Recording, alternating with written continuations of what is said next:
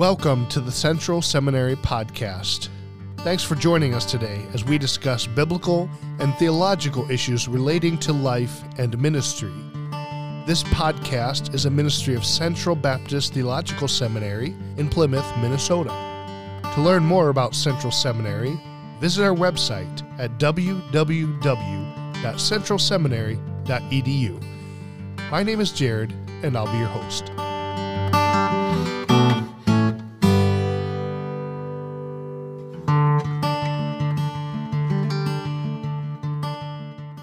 Well, good afternoon, and welcome back to another episode on the Central Seminary podcast. I haven't been great at following these uh, landmarks, but this is our 40th episode. So, episode number 40. So, we've been going for, I think, a year and three months, something like that. So, you can celebrate by sharing and liking this episode, I suppose. Uh, we're back with Preston Mayes. Welcome back, Preston. Ah, thank you. Glad to be here again. So we are finishing up our uh, our walk through some themes in the book of Job, mm-hmm. and I, I, wanted to ask. I think we asked you some of your favorite commentaries mm-hmm. on the book of Job. I, I wanted to ask the reverse. Have you have you seen or read any really bad takes? Uh, guys who just totally missed the mark on the book of Job. Anything come to mind? Um, that totally missed the mark no. I, I do think there's some some misconceptions in the part of some people. Mm-hmm. So, for example, um, Job two twelve is a, after after his two rounds of suffering have uh, unfolded. Um, his wife tells him to just curse God and die. He says, "Shall we not? Re- shall we receive good from God, and shall we not receive evil?" And I've heard that verse quoted in such a way that it's like the final word on the subject, and that's all we need to know about suffering. Mm.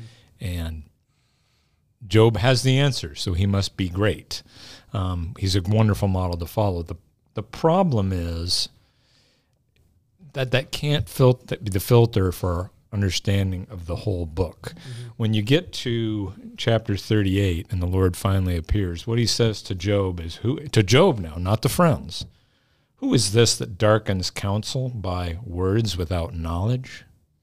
That's his question for Job.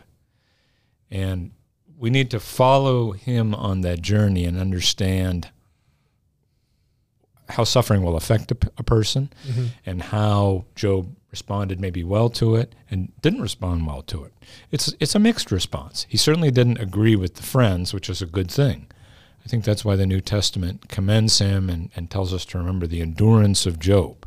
Mm. He wouldn't accept the wrong answer, even though culturally he was being pressured to do so. And there's a whole bunch of ways that we're culturally pressured to um, to answer the God question wrong.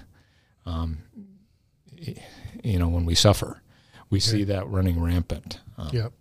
So to, to, to say that it's like a the Old Testament version of just quoting Romans eight twenty eight at somebody. Oh, yeah. It's true, but it, it's unfeeling and it really doesn't grapple with the depth of trauma. So there's okay. that one. The other one is just one verse. Job says, "He knows the way that I take. When he has tried me, I shall come out as gold." It's a wonderful sentiment. We we treat it as a quote that, that indicates you know that trials have a beneficial effect. Problem is that's not really what Job means by it.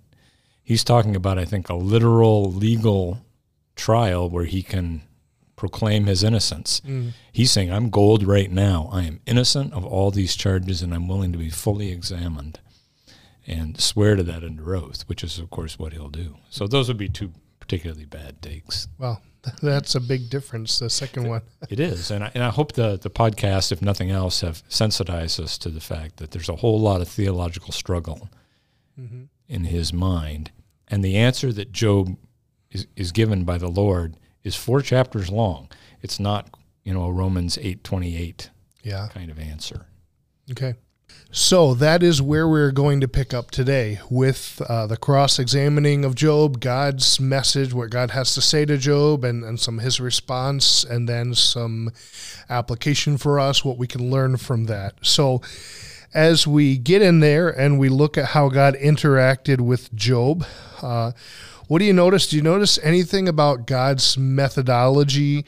Uh, are, are, there any conclusions that we can draw for us based on what God tells Job? You know, how do, how does God interact in yeah. this narrative? A couple of things. I think God is definitely drawing attention to the errors implied by what Job has done, but he's doing it in a very specific way. There's a lot of what I would call saving of face. Mm-hmm. There's no direct rebuke of Job, there's simply a question. And questions get somebody to think about something and they imply beyond without necessarily assigning blame. Yeah. So that's an important thing and I think maybe that's something we should do in our own efforts to talk to people. Questions. Yeah, and um, I think it's interesting because that's uh, the opposite of how some of Job's friends deal with yeah. him, especially Elihu. In one of his correspondence with Job, mm-hmm. you mentioned how he was kind of kind of harsh. Yeah. And maybe to- told him the, the hard truths, mm-hmm. which you know we t- talked about last time wasn't necessarily completely accurate, but mm-hmm. he wasn't maybe as as gracious. Yeah, and that's you know that's something that in their culture that would have been perceived a little differently, I suppose, than in our culture. But that still makes the point. God treats Job a little differently than maybe anybody had, even the, the person who has some positive aspects, such mm-hmm. as Elihu. Um, but there's a lot of you know face saving here, rhetorical questions to get Job to think about it, which often are more effective than direct rebukes. I, I still remember several conversations I had with kids, and here I'm at the point of almost arguing with teenagers until I just asked a question and boy, the whole tenor of that thing changed because now they had to think about it. And I, it was a question about basically how are you different from this biblical character? Um, and they didn't have a good answer. Hmm. And the, it, it dropped. I dropped it at that point because, well, yeah. And uh, so we probably ought to do a lot more of that. Okay. But it's hard to do. Um, and then God also presents just an overwhelming amount of evidence here. Really, when you think about it, four chapters would all boil down to one, perhaps two main points, all argued for in about 20 different ways. Mm. Basically, it's this the God who is wise and powerful enough to create to begin with is wise and powerful enough to manage evil until he vanquishes it and to manage my life as well. Hmm. And those rhetorical questions that Job can't answer do make that case very well. Okay. That's a hard truth to learn. Yeah. It's overwhelming amount of evidence that's being presented around one idea. Mm-hmm. Yeah, and I, I think maybe when we're working with people who are – struggling, uh, maybe even think, you know, when we're doing counseling, that there's some things we can learn uh, based off of that. You know, like you said, God doesn't just give Job one verse, you know, Romans mm-hmm. 8 and get over it. That's mm-hmm. it. You know, he kind of walks them through the mm-hmm. process and takes them to a point. And I know even talking with Dr. Ellen in his biblical counseling, he does mm-hmm. a, a, lot of homework, a lot of getting yeah, people yeah. into the word, a lot of just taking time and walking through the process with them to help them mm-hmm. see. That's almost in a sense what's happening here, where yeah. God just gives him the evidence and walks him through mm-hmm. and helps him come to the point where he, uh, you know, periodically over the course of this mm-hmm. conversation mm-hmm. starts to see and change his mind uh, and start to see the you know the biblical truth and that's what we're trying to do yeah. when we when we're yeah. trying to help people and I think it's important to note here that's what God does, even though God knows exactly what Job's problem is. Mm. He's fully aware of everything. Most counselors, they have to go slowly, at least in part, because they just don't, they need time to understand fully the situation themselves yeah. and all the dynamics of it. You probably have a general idea based maybe on your first interview, but even there, I've talked to counselors who have said it was only in the course of, you know, weeks or even months that what was really the core issue came out. The counselee wasn't even really necessarily aware that this thing was an issue mm-hmm. um, until an, an off the cuff remark was made. Um, so we need to gather information too. But even though God doesn't, He still asks the questions, and has led Job through the, the journey. Yeah, that's uh, that's really interesting. So, talk to us about the the round of questions, the rounds of questions that God gives Job, mm-hmm. and are there some key themes or ideas that keep mm-hmm. appearing in some of these? Yeah, there really are. I mean, it's it's pretty easy to outline in chapter 38. You have some questions regarding the created order, you know, largely the physical creation. So, and, and God kind of moves through many of the things that are introduced in Genesis 1. So he asked Job, Where were you when the foundations of the earth were laid?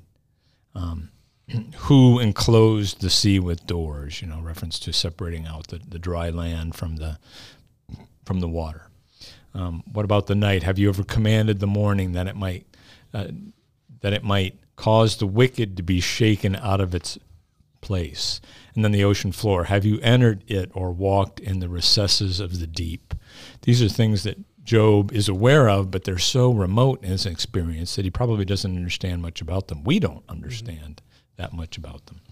And it is interesting the the ones that God elaborates on. The night is something, you know, we understand God causes day and night, and that should be impressive as well. But God also mentions that the the morning causes the wicked to be shaken out of his place. In a sense, daybreak is a way of limiting evil. Mm. People seldom, well, are much less likely to commit crimes when there's some light.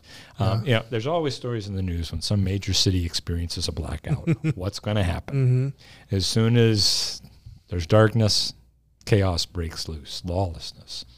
Um, the ocean floor is another one, and you know it's interesting. We can see pictures all the time now of the ocean floor. Very interesting to see what's down there. You know, Job knew none of that. Yeah. He had no idea how deep the ocean was. I don't know how deep a man could have, you know, dived, mm-hmm. but certainly not anywhere near the bottom. So it was just they had no clue. Right. Yep. Um, so everything is remote in Job's experience and he's aware of it but doesn't understand it well. Then in the second half of the chapter, he talks about the maintenance of the world. Where is the dwelling of dark and light? Have you entered the storehouses of the snow? Again, those are which God specifies as reserved for distress or the day of battle. Human history is often turned on the weather. Mm-hmm um, you know, God sending some weather event at some particular time. One obvious example that's always compelling to me is the Nazi invasion of the Soviet Union, World War II, unusually harsh winter early, uh, coupled with a whole bunch of Nazi strategic blunders. But God controlled evil in a certain way. Mm-hmm. So um, there's some common grace here. Yeah, there really is. And just what happens that is just a part of the normal pattern of weather. But within that normal pattern, there's variations that are very much under the control of God. Talks about rain in the desert, um, the heavenly bodies, who puts everything in the constellations in order. And Job doesn't have an answer for that, and I don't either. In fact, the more we learn, the more we see the wisdom of God. Um, I think it was, I saw a video recently, Carl Sagan famously predict, you know, said that there were two conditions necessary for life on as we know it. Mm-hmm. Well, they've expanded that list to about 200 now. Okay. And it, things you would never have thought of unless you were a scientist and have time to think. For example, this video mentioned Jupiter. Why is Jupiter there, hmm. other than to be an impressive? Well, the video said it, a very light, Earth needs a very large planet to attract asteroids, meteorites, or Earth would get pummeled by that kind of stuff, stray debris. Hmm. Wow. And life would be impossible as we know. All of these fine tuning things that God did. I I didn't even I would, I'd never even thought about that. But God had thought about it all. Um, and so again, everything here is something Job is aware of, but it's remote in his experience, and he hasn't really thought through how complex those things are and how God manages it all. The implications are obvious. Your life is a complex thing too. Do you really think you're wise enough to manage it all? And you're certainly not wise enough, Job, to stand in judgment on me and how I'm managing it. So um, that's the first part of it. And then we proceed from there to questions on the the animal kingdom. Again, he there's a lot of animals that might have been chosen, but they're, they're things that are all kind of remote and outside the, the realm of human experience. God doesn't talk about things like cattle, goats, sheep, camels, things that would have been in Job's experience, even though you know we there's a not lot we don't know about them. Mm-hmm. He think he talks about things like the mountain goat and the ostrich. Um, the mountain goat, and, and, particularly important here is the means of reproduction, which differs so much. The mountain goat, tend, or the ibex, I think is what's being referred to, tends to, well, what they do is they give their birth, birth to your young, and the young leave their parent, their mother very soon, uh, almost right away. Um, which you know, who made that that baby ibex, whatever you call it, baby ibex, lamb, whatever, ram, um, able to survive on its own. Well, mm-hmm. God did that. Now, the ostrich is different. It talks about how the ostrich lays its eggs and and then abandons them. That's not technically true, at least based on some species today. We can never be sure of what species God was talking about. So it's always a little bit iffy to, to just point you know, at a, a, modern animal and say, well, this is, must be must be what God was talking about. But one, um, it, it, was interesting. I, just I, I, read a study, uh, uh, an article on the mating habits of ostriches. Um, the male digs out the ne- nest, and then he mates with three to five hens. Uh, the male is the one who incubates them at night. Hmm. So. Uh, only the dominant female will incubate them during the day Everybody else leaves. But then they all raise the chicks. It's just, it's a weird thing. Mm. And the, the ostrich is a weird bird anyway. it, it's, it doesn't fit normal expectations of a bird. It's this large, flightless bird, but can outrun a horse. Mm. Why even make such a thing? I have no idea. Because, number one, it glorifies God and God is able to do it, and it fits its own little niche in those ecosystems where it lives. Um, also mentioned are the wild ox, wild donkey, birds of prey, all of which wouldn't have been terribly well understood or controllable by man. Um, the wild donkey is just a wild donkey living in remote wilderness locations outside of Job's real experience. Um, the wild ox can't be domesticated by man. Apparently, the species that's being talked about here is very strong. It would be great to use it as a plow animal, but its temperament, it's pretty ornery, mm. dangerous. The implications of that for evil, you know, evil is bad. It's dangerous to human beings too. Can you or I really vanquish evil? No. Only God can really deal with this problem, and He must be trusted to deal deal with it in His own way and in His own timing. So that's the that's the um, really the argument in in chapters 38 and 39 from again both the creation itself and then the animals that inhabit some of the fringes of it. Okay. So that's what we we think about of as round one mm-hmm. of God's interaction. And does Job have any response to uh, that that first round? Yeah, he does, and it's an interesting thing to look at.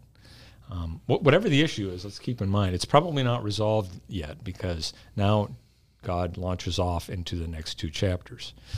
Job, I think here's the way I would take him. The Lord pauses, giving him a chance to respond. Job says he feels small, and he answers nothing. Hmm. That's let's not miss what's happening there. He's basically retracting his lawsuit. He's dropping the matter at that point. But I would say the issue is not fully resolved, and Job, in his own mind, is at what, what somebody called an uneasy peace with God. He, he's kind of, I, I like him to this the person who has lost an argument but doesn't really want to admit it. None of us like to admit that we're wrong. and none of us like to. Oh, it's an offensive thing to human pride. But so sometimes if we've lost an argument, we'll respond. We won't really embrace the truth. We won't verbally affirm that the other person was correct. We'll just drop the matter and change the subject mm-hmm. because we realize we've been beaten, but we don't want to press the matter any further. And that's really not what we want to see out of Job. It's not what any of us want to see. It's far less than the the response we're going to see in chapter 42, which is really high praise of God that we'll get to in a, in a second. So, and furthermore, the issue really is not over. God has pointed to a bunch of um, a bunch of things and animals that Job is not very aware of mm-hmm. to emphasize his lack of knowledge. And Job might still, um, as Eric Ortlund noted, conclude that Job is ignorant of God, but God still has some dark and sinister plan hmm. for creation that Job is just unaware of. So, and that's not the case. God has no dark and sinister plan for creation. It's a hmm. good plan. And that's where Behemoth and Leviathan are going to make that um, case. Okay. So let's go into that round 2 mm-hmm. of God's uh, God's uh, response to Job. Mm-hmm. Well, here we're going to get much more into the realm of of arguing for why God's governance of the world as it now exists is good and right and perfect. Um, and the questions that God begins with in chapter 40 are something we should just look at for a second and understand what God is saying here. Um, dress for action like a man. We're in verse 7 here. And dress for action like a man. I will question you, and you make it known to me. Will you even put me in the wrong? Will you condemn me that you may be in the right? Again, this is words to Job. So whatever Job has done is putting God in the wrong, which trauma sufferers are tempted to do. They just are. And it's understandable why, but it is very wrong to do so because God is perfect and always good, even though he allows evil. So, have you an arm like God? Can you thunder with a voice like his? Adorn yourself with majesty and dignity. Clothe yourself with glory and splendor. Pour out the overflowings of your anger on look on everyone who is proud and abase him. So God is inviting Job, okay, go ahead, manage the world. Deal with evil correctly. Um, if you can do that, verse 14, God says, then I will also acknowledge to you that your own right hand can save you. I would even praise you if you could do that. But we soon find if we're honest with ourselves, we're going to have to admit, I just don't have the ability to establish righteousness and justice. Um, it is interesting how people who are very critical during running for office or, or even occupying some position who are critical of their predecessor. Yep. Once they're in that position, all of a sudden their predecessor seems a little wiser it's like the old um, the old saying. I really thought I, I, really didn't think my dad was wise until I, I got to be older, mm-hmm. and I was a father, and I understood. And um, it is true. Anything that a human government can do is limited. Do I really have the ability to judge righteously and justly, to know fully what people have done, and and even if they're guilty?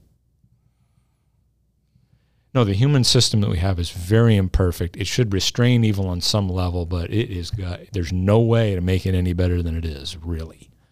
Um, injustices will is, exist. So, you know, can you do any better? And I think we need to understand here. Yeah, I, that makes sense. Mm-hmm. Yeah. Okay. Yeah, it's kind of like you know, not that God would would throw a fit, but someone who yeah. gets upset at someone and says, "Well, if you think you can do a better job, then why don't you give it a try?"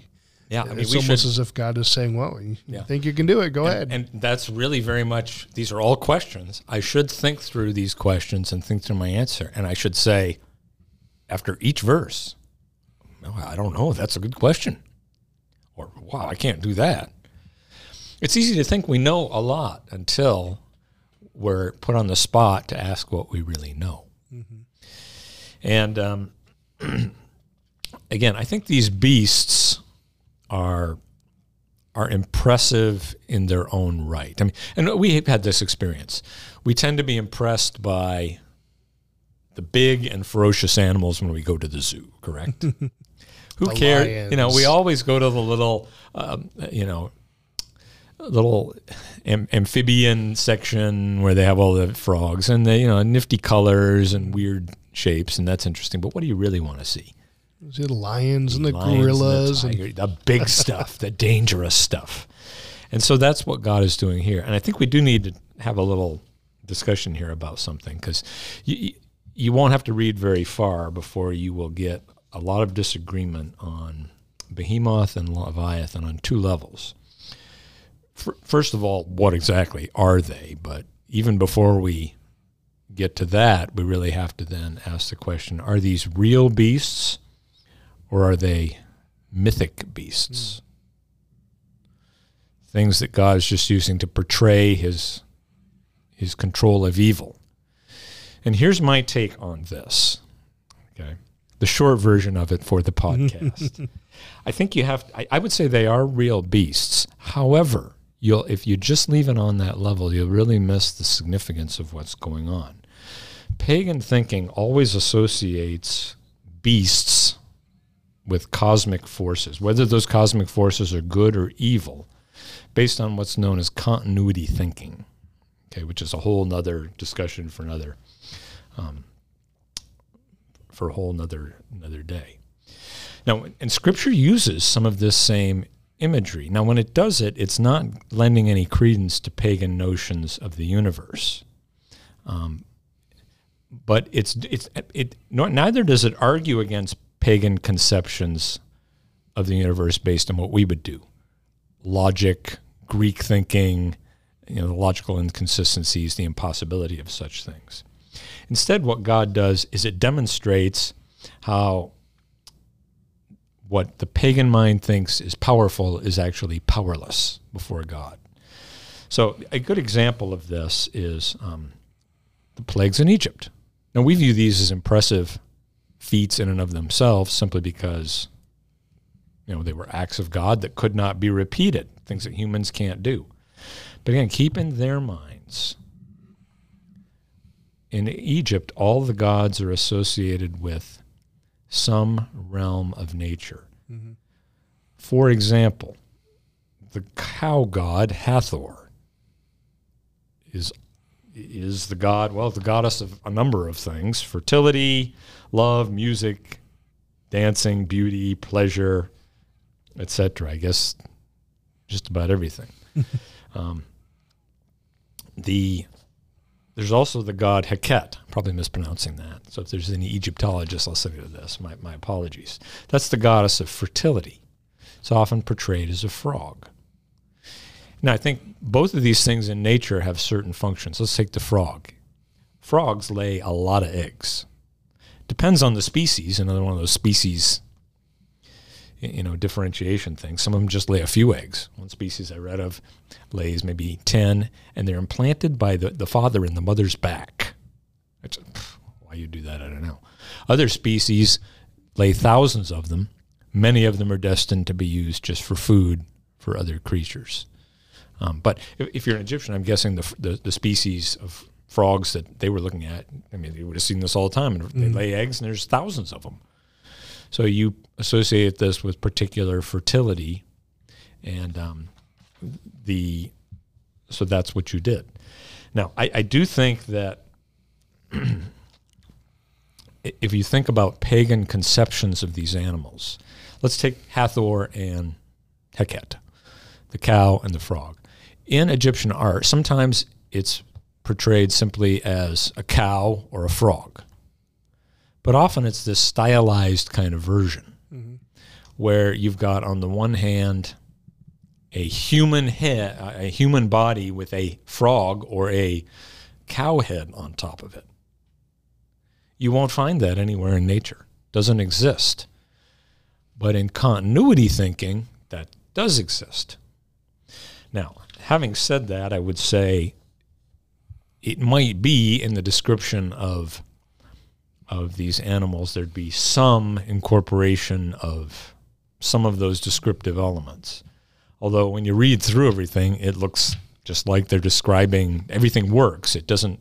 There's no mixing of features between humans and and these animals. Uh, but so even though they're definite animals, I would still say there's some sort of um, mythic concept there. And in their thinking, these kind of animals are hostile to humans, the behemoth and the leviathan, very hostile. You wouldn't want to come near it. Which is probably meaning that in the thinking that Job was familiar with, these were associated with evil forces. And yet, if God creates them and controls them, what does that suggest about his creation and control of evil forces? Mm. The same. And this is this is a very biblical concept that we probably miss. I'll, I'll give you, a, you know, one final quotation here from Jethro in Genesis 18 when Moses told him about the plagues. He said, "Now I know that the Lord is more powerful than what? All realms of nature? No, than the gods of Egypt." He is referencing very briefly that theology. And of course, we know when Israel um, set up false worship on Mount Sinai, it was a it was a golden what? A calf. Calf. They'd picked that up in Egypt as something mm. representing God. They were just trying to assign it as a new identity to, to the Lord. So, um, so that's the mythic aspect. okay. It, yeah.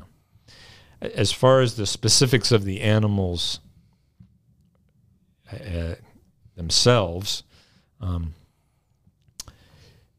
behemoth is it, the description is much shorter, but it, it one but it's a it's a bad animal. You know, it's a animal you don't want to mess with. Whether we talk about it as, as if it's a hippo or a dinosaur or maybe something else we don't even know about. Uh, perhaps a word about that because I know that might, one might be a, a, I, this this is a there's a translation issue there. In most versions, it talks about um, you know, stiffening its tail like a cedar and talking about the strength in its belly. Mm-hmm. Um, that might suggest it's it's very strong in its hips. It has a strong stance. You're not going to move it mm. um, at all. Um, it may also be a euphemistic way of referring to genitalia, in which case it would talk about the prolific reproduction of a fierce creature. Okay. That you can't control, Job. Um, so either I, either one of those is possible. I wouldn't make make a big issue of it. I, I yeah, or it could either be some other creature unbeknownst to us. Mm-hmm. Um, we often run into issues of flora and fauna identification. You got to keep in mind species differentiation does happen. So whatever God is pointing to might not exist in our experience anymore, even though it exists in you know in a related animal. So um, I, I would say that you know, a lot of in print, a lot of people just are dismissive of the dinosaur hypothesis. Um, the, the, the, most, in a way that doesn't fairly deal with the evidence. I think the, the most likely reasons, the motivations, I don't know, but they seem to me to be either a commitment to read Job as some sort of fiction, that's just borrowing mythic concepts and saying these, this is just total myth, the animals don't exist, there's nothing real, or uh, a commitment to a, a, a bias against any form of young earth creationism. It's become and regardless of whether you think that's you know a six year or a ten thousand year or whatever time frame, um, that that's that's spoken of negatively from really both conservative and liberal sides of of of thinking, which is sad to see. Mm. That that is a legitimate option that's out there. Honestly, it's probably the one I would I would commit myself to. Um, you know, at least include it as an option out there. This everything else is real in Job's experience. Mm. I, I don't think it does and fits very well into the idea that yeah, there is some sort of mythic conception here. Leviathan, it's probably the longest description of anything in the Bible. You think about it, a whole chapter describing that animal in a fierce way. It's nothing that I think we can point to today, but that doesn't mean that it didn't exist back then. And I think it is interesting how, if these animals are some sort of now extinct animals, that in and of itself, to me, would suggest that God did limit animal habitats because of their hostility to humanity. Uh, I mean, he's kind of done that anyway, hasn't he? Mm-hmm. Um, in many respects, there are predators that are dangerous to human life that I don't have to deal with in North America. Um, of course, there are some that are dangerous to human life. The unescapable acute conclusion is okay, so these things exist. Animal forces are hostile toward us, but God has limited them just like He's limited evil. He's managing it for right now. That doesn't mean He, he doesn't take it seriously, He takes it very seriously but it's in the end under his complete control, used for his purposes only. And I think that's why Behemoth and Leviathan are are, are mentioned there. Okay. All right. After the second round of uh, of God's uh, conversing with Job, we see Job making a confession of sorts. Uh, do you want to talk to us about that and what we, what we can learn from that? Should we follow his model and, and how he responds? Yes, I think it's probably a pretty good model. And this is where I would want to get any anybody who's suffered severe trauma, I'd want to get them to this point where not mm. only are they willing to live with what happened, they're praising God and going out of their way to do so in spite of their suffering. That's really the only adequate response for any sufferer. I know that's going to be hard to do, but Job models that quite well.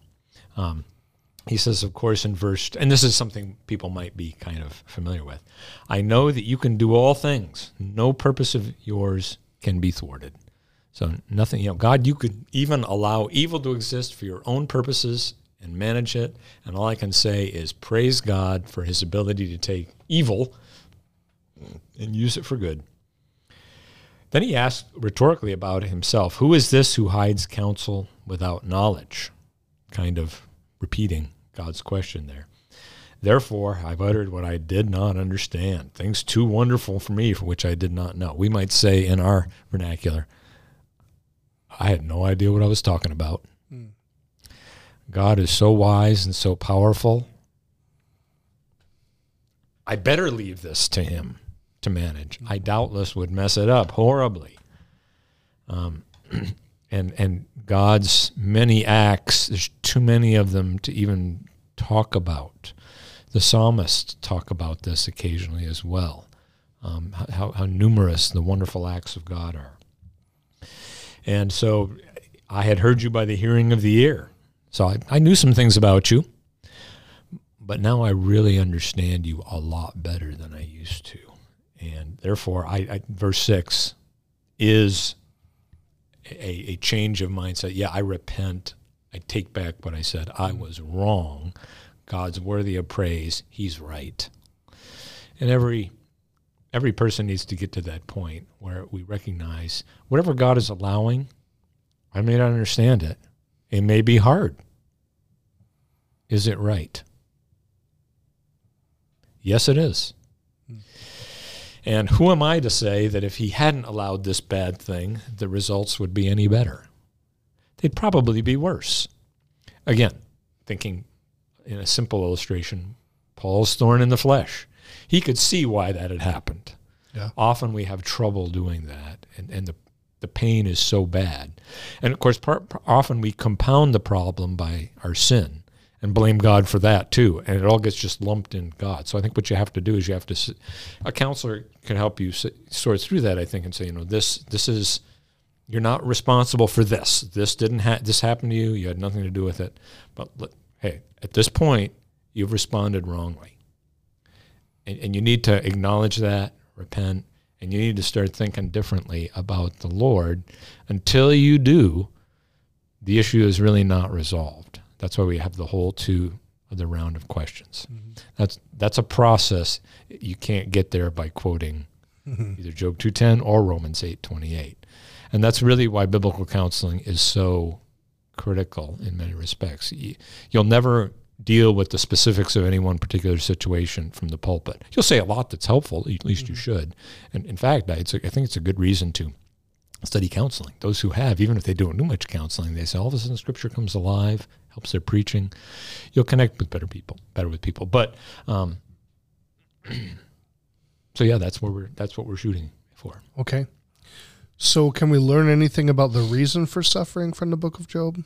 Yeah, I think we can, and and it's interesting. Um, in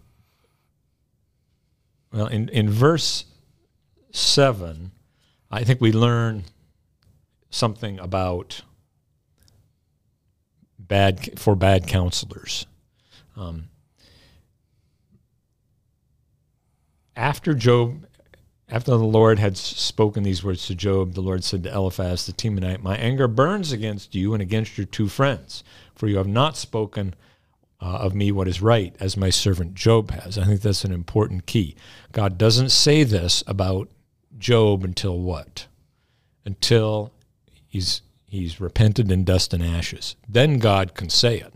Back in chapter 38 and chapter 40, we've got questions for Job. You're still not get, quite getting it. You you were right up to a point, but at that point you stopped being right and you were wrong. And of course, these um, God did actually do for Job exactly what he wanted. Job wanted to be exonerated. Is Job exonerated here? He's commended by mm-hmm. God. God calls Job my servant and says he's spoken right about me. And also, Job is the one who's going to intercede for them.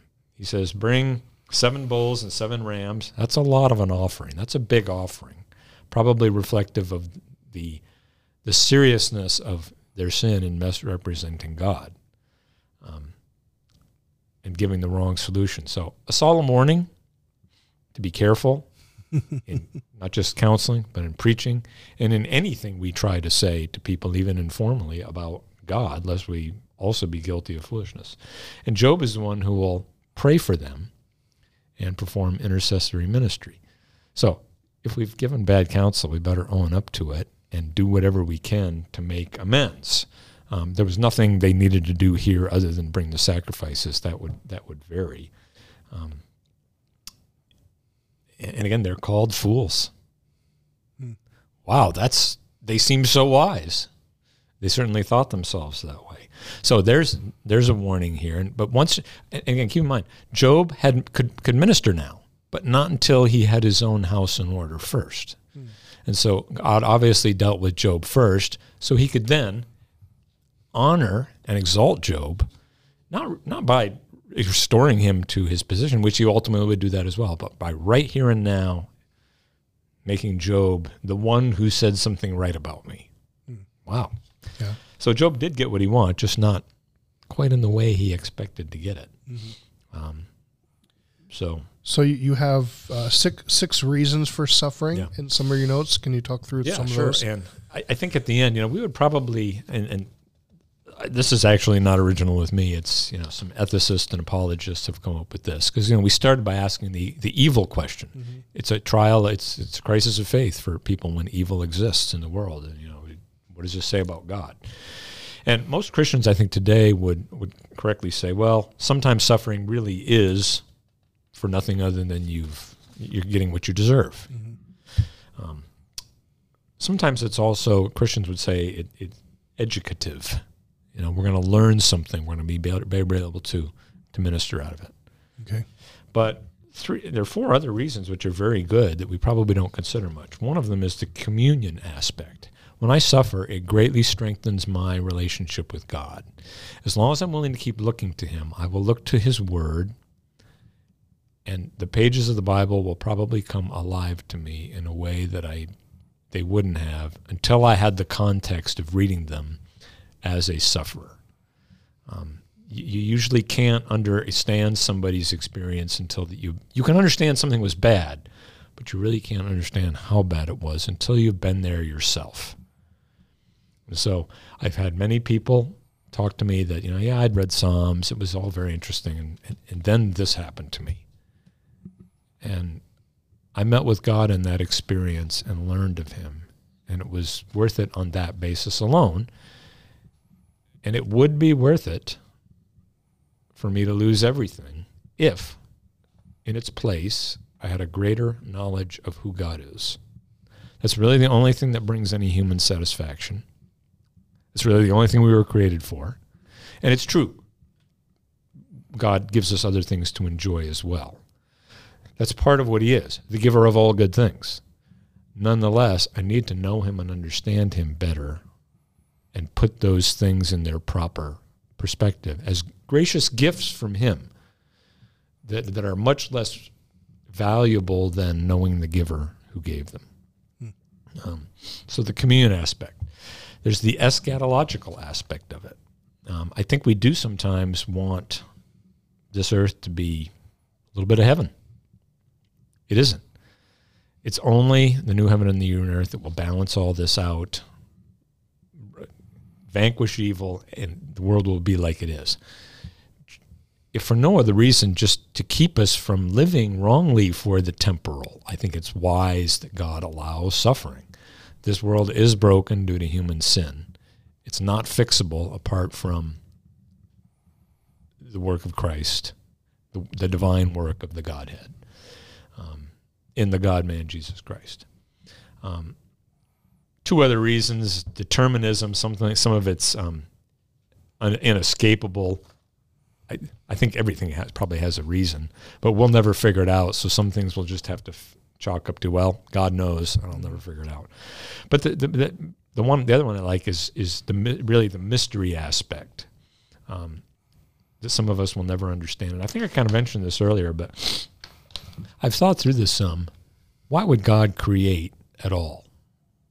I mean, I whenever I'm making a decision, I do some sort of risk reward analysis, and honestly, based on the risks or rewards of making a decision, um, knowing everything that was going to happen, all the evil, all the suffering, I probably wouldn't have decided to create. I would have said it just isn't worth it.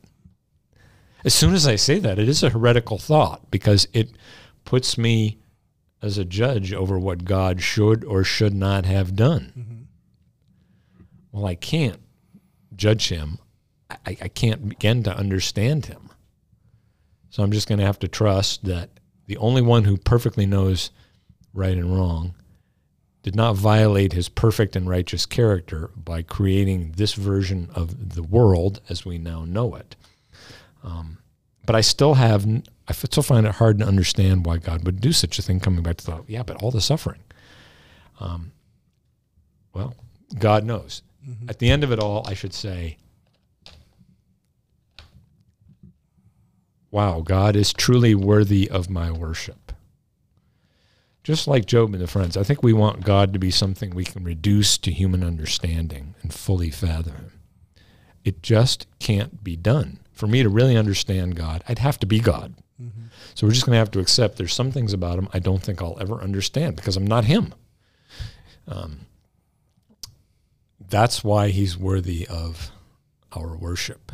And I think Job's words are very worshipful in, in nature. And I know just really reading through and thinking about and studying and grappling those last four chapters should be one of the most worshipful experiences we have. It emphasizes the vast chasm between God's abilities and mine. So one uh, one final question uh, before we go: uh, Do you have any interpretive principles or, or, suggestions for those who are studying the Book of Job? Maybe you have a pastor who's listening and they, yeah. they want to preach through Job, mm-hmm. or a Sunday school or Bible teacher, and they're just struggling with how to even approach it. Is Job the type of book where you would go verse by verse? Is it better taken in larger chunks? Mm-hmm. Uh, how would you, how would you break it up? Yeah. do you have any any advice for that? Well, I would say rather shamelessly, we do teach a class here, so take the class. But no, in all seriousness, it, to me, it was it's helpful to think of this as a story. It's got a narrative frame. Mm-hmm. Chapters one and two and, and forty eight are very narrative, and you've got characters, but they're speaking in poetry. Um, as you know, so you have to understand a little bit about poetry works. So we're getting into dealing with metaphor, poetic parallelism. So it, if you know some, you, you really have to study that. And it's really when I, I, I made that connection and, and said, wait a second, I, I know how poetry works. So filter it through that, that it started making sense. Um, I, I, have done this as a three hour class, a two hour class. Three hour class would be like 45 sessions. Um, I, have shrunk it, shrunk it down to a, a, a 12 week series in a church context. I've, I've put it in, um, now in four podcast episodes. I'm sure glad I didn't try the four podcast episodes first. If I hadn't known what to do with it, I would I would have been lost. But I would say, I, you know, you you want to deal with in blocks to be sure, and and the middle rounds of dialogue are the things that I find. You know, the second round in particular is the easiest thing I find when I moved the class from three hours to two hours to kind of summarize very quickly because the debate bogs down. It does what it does, and there are things that are worth looking at there. But um, honestly, if I had to preach through it now, I, I could easily take a whole year. I'm not sure that I could keep everyone's attention for a whole year. But so for the average pastor, it's probably better to you know make it a shorter series. So, so yeah, there are some. So if you had to again, preach through again, it, as I said, the class is open if if you were the pastor of a church and you were planning your sermon series and you could dedicate as much or as little to the book of Job, uh, what do you think would be an ideal you know number? What, oh. Are we oh. talking in the five or six sermon series, in the twelve to fourteen sermon series, in the twenty sermon series? I mean, I'm sure you could do twenty, but yeah, how do you think you would break it up? I don't know. You know, I now that I've done the podcast episodes, that gives everybody a nice overview mm-hmm. all at once in in a way that you can get your mind around the whole book. That's hard to do even in a 12 week series, although it'd be easier than certainly a 15 week series or a mm-hmm. 30 week series or whatever. So I, know, I just have a lifelong love affair with the book of Job. So it would be hard for me to limit myself, but I'm, I know there are other things you have to discuss in Scripture. And I suppose the highlights of what's going on in Job um, in, in a church context, I would probably devote at least 12 messages to it. Okay. Um, but I, I could go longer or shorter now. Okay. All right. Well, thanks for answering that question, and thank you for your time and talking with us over the, the past few weeks. Okay. Thank you again for having me. Really have enjoyed it. Next time on the Central Seminary Podcast perhaps over theologize the idea of covenant. Talk to us about some of the terminology used in covenant language. That's a lot of information. I hope you can process all of that. Two essential elements of a covenant they define relationship and they define obligation. There are many, many, many who, who talk or think about covenants in terms of conditional covenant. Do we see this in some of the culture around Israel? All covenants by their very nature have conditions. Biblical covenants and understanding covenants. There are conditions. Let's not call it unconditional, let's call it unilateral. Not the most accurate way to describe covenant. We actually spend most of the time on it in my dispensationalism class. How are covenants often misunderstood? Look for our next episode on the Central Seminary Podcast.